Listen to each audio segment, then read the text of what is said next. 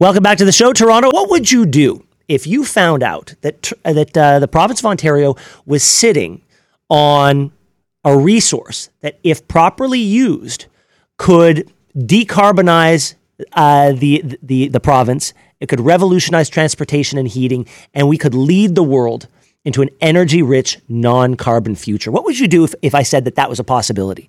Well, our next guest, Peter Ottensmeyer, professor emeritus at the University of Toronto, has written a piece in the Toronto Star that says that Ontario can transform our nuclear, quote, waste into 5,000 years of non carbon industry. To drill down and tell us what he means, we've got the author right here, uh, Peter Ottensmeyer. Professor, thank you so much for being here.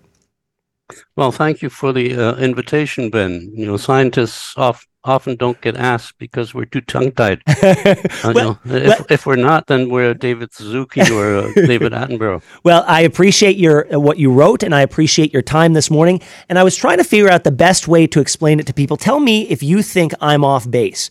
We you know, we've been using nuclear power in, in Ontario since about the 1960s, and the technology at the time was the technology at the time. So we would use uranium, which we depleted to a certain extent. That then became waste that we couldn't use anymore. But now with new technologies, what we used to consider waste could be turned into a valuable resource. Is that a fair way of, of synthesizing what you wrote? Uh, it is uh, to some extent, except that uh, uh it turns out in the 1950s, we also uh, we already had that capability. We just went in a different direction. So explain to me what, what you mean. Uh, well, uh, the very first uh, type of nuclear reactor that created electricity was a type of reactor that could use all of the fuel. Uh, but uh, you know, it was cooled with uh, liquid metal to get the energy out of it. And um, since the military was interested in this technology. Uh, they wanted something that could go underwater in submarines and so ah. forth, and uh, liquid metal really doesn't work that well. Gotcha. Uh, so, and and so uh, they developed uh, water cooled reactors, and so did we. And everybody in the world uh, is now using water cooled reactors uh, and has almost forgotten that technology. So, so that techno- so that technology, uh, when brought from the 1950s into the 21st century, could take what we used to consider waste and mine it for a non-carbon energy future. Absolutely. And and and ta- so so let's let's talk about what we're what we're working with here in the province of Ontario. Because 5,000 years of non-carbon energy, what explain the scope of that. How how much waste? How much waste? And I'll put that in air quotes. How much waste do we have, and how easily could we pivot to transform that waste into something valuable? Okay, we've we've got uh, the order of sixty thousand tons of waste, which actually isn't very much in terms of volume. Uh, but uh, we've extracted, uh, you know, 40 years worth of electricity out of that and uh, we've only used 1% of the uranium in that material. This other reactor type can use the rest of it. Uh, so uh, immediately it's a, a, a, hundred times more. It's actually 130 times wow. more uh, uh, and so you take 40 years and multiply that by 130, and you're well over 5,000. So it's, it's incredible. what would we be left with? I mean, as we know, we used 1% of it, and then uh, what we've been, we've been digging holes for years, uh, deep, deep into the ground, trying to, trying to deal with this waste. What would we be left with if we used 100% of that uranium? Uh, you would be left with uh, uranium atoms that are split into sp- two smaller atoms because uh, you know the splitting of the uranium uh, uh, creates the n- nuclear energy, uh, which basically is the two smaller atoms flying apart at great speed, uh, uh, and the kinetic energy of that is what's called nuclear energy. And, and can, that, yeah. Oh, I'm sorry. Can can you compare the the danger of that version of nuclear waste to what we have been dealing with for the past few decades?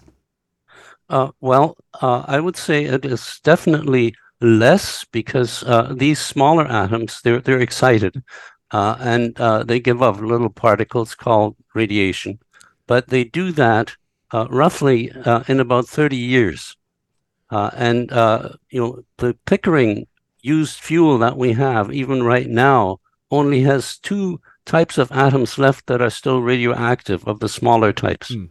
But it uh, uh, also has larger atoms, larger than uranium, that are created in the reactor, uh, which uh, last much, much longer in terms of their radioactivity. And those are the, the, the long term million year uh, problems. With uh, these other reactors, you split those as well. And so you eliminate the long term radioactive radiotoxicity. I am speaking with Peter Ottensmeyer, the professor emeritus from the University of Toronto, who's written a piece in the Sun, in the Star called "How Ontario Can Transform Nuclear Waste into 5,000 Years of Non-Carbon Energy." Okay, so let me so let me just give a brief synopsis from what I understand. We've got a whole bunch of waste that can be that can be transformed into fuel that could fuel our our uh, the, the entire province for 5,000 years. What we what would be left would be far less harmful waste than we are currently treating as waste. Uh, and so the the dreamer in me says, "Let's get going on this right now, professor." The realist in me says, "This must come at a cost." What would be the cost of pie in the sky turning this into something that could revolutionize life in Ontario?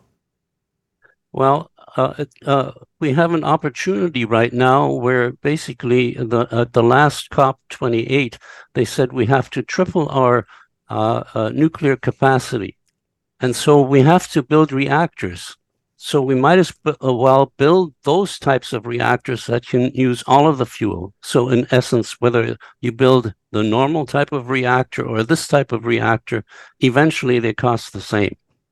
It would, and, yeah, uh, it would cost the same. We don't have to mine anything. We don't have to transport. It's all here already.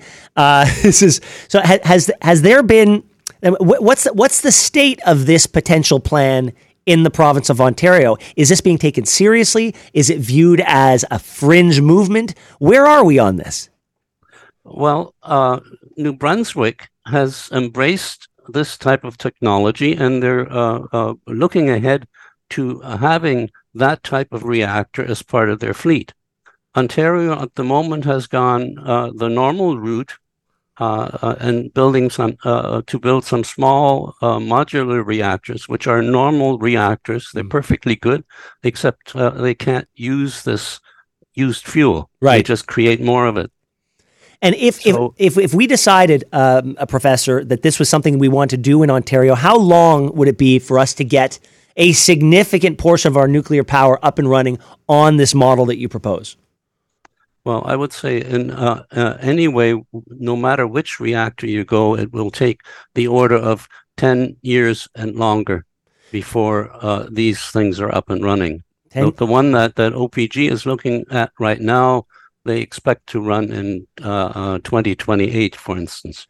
Well, so it's it's a long time. Most well, it's a long time. It's a long time unless you've been living with the uh, the construction at uh, Yonge and St. Clair, uh, Yonge and Eglinton, in which case it's not long at all. Professor, thank you very much. It's a tremendous piece. I hope a lot of people read it, and hopefully we can we can push the powers that be to give it a good, serious look. Thank you very much, and have a great Saturday.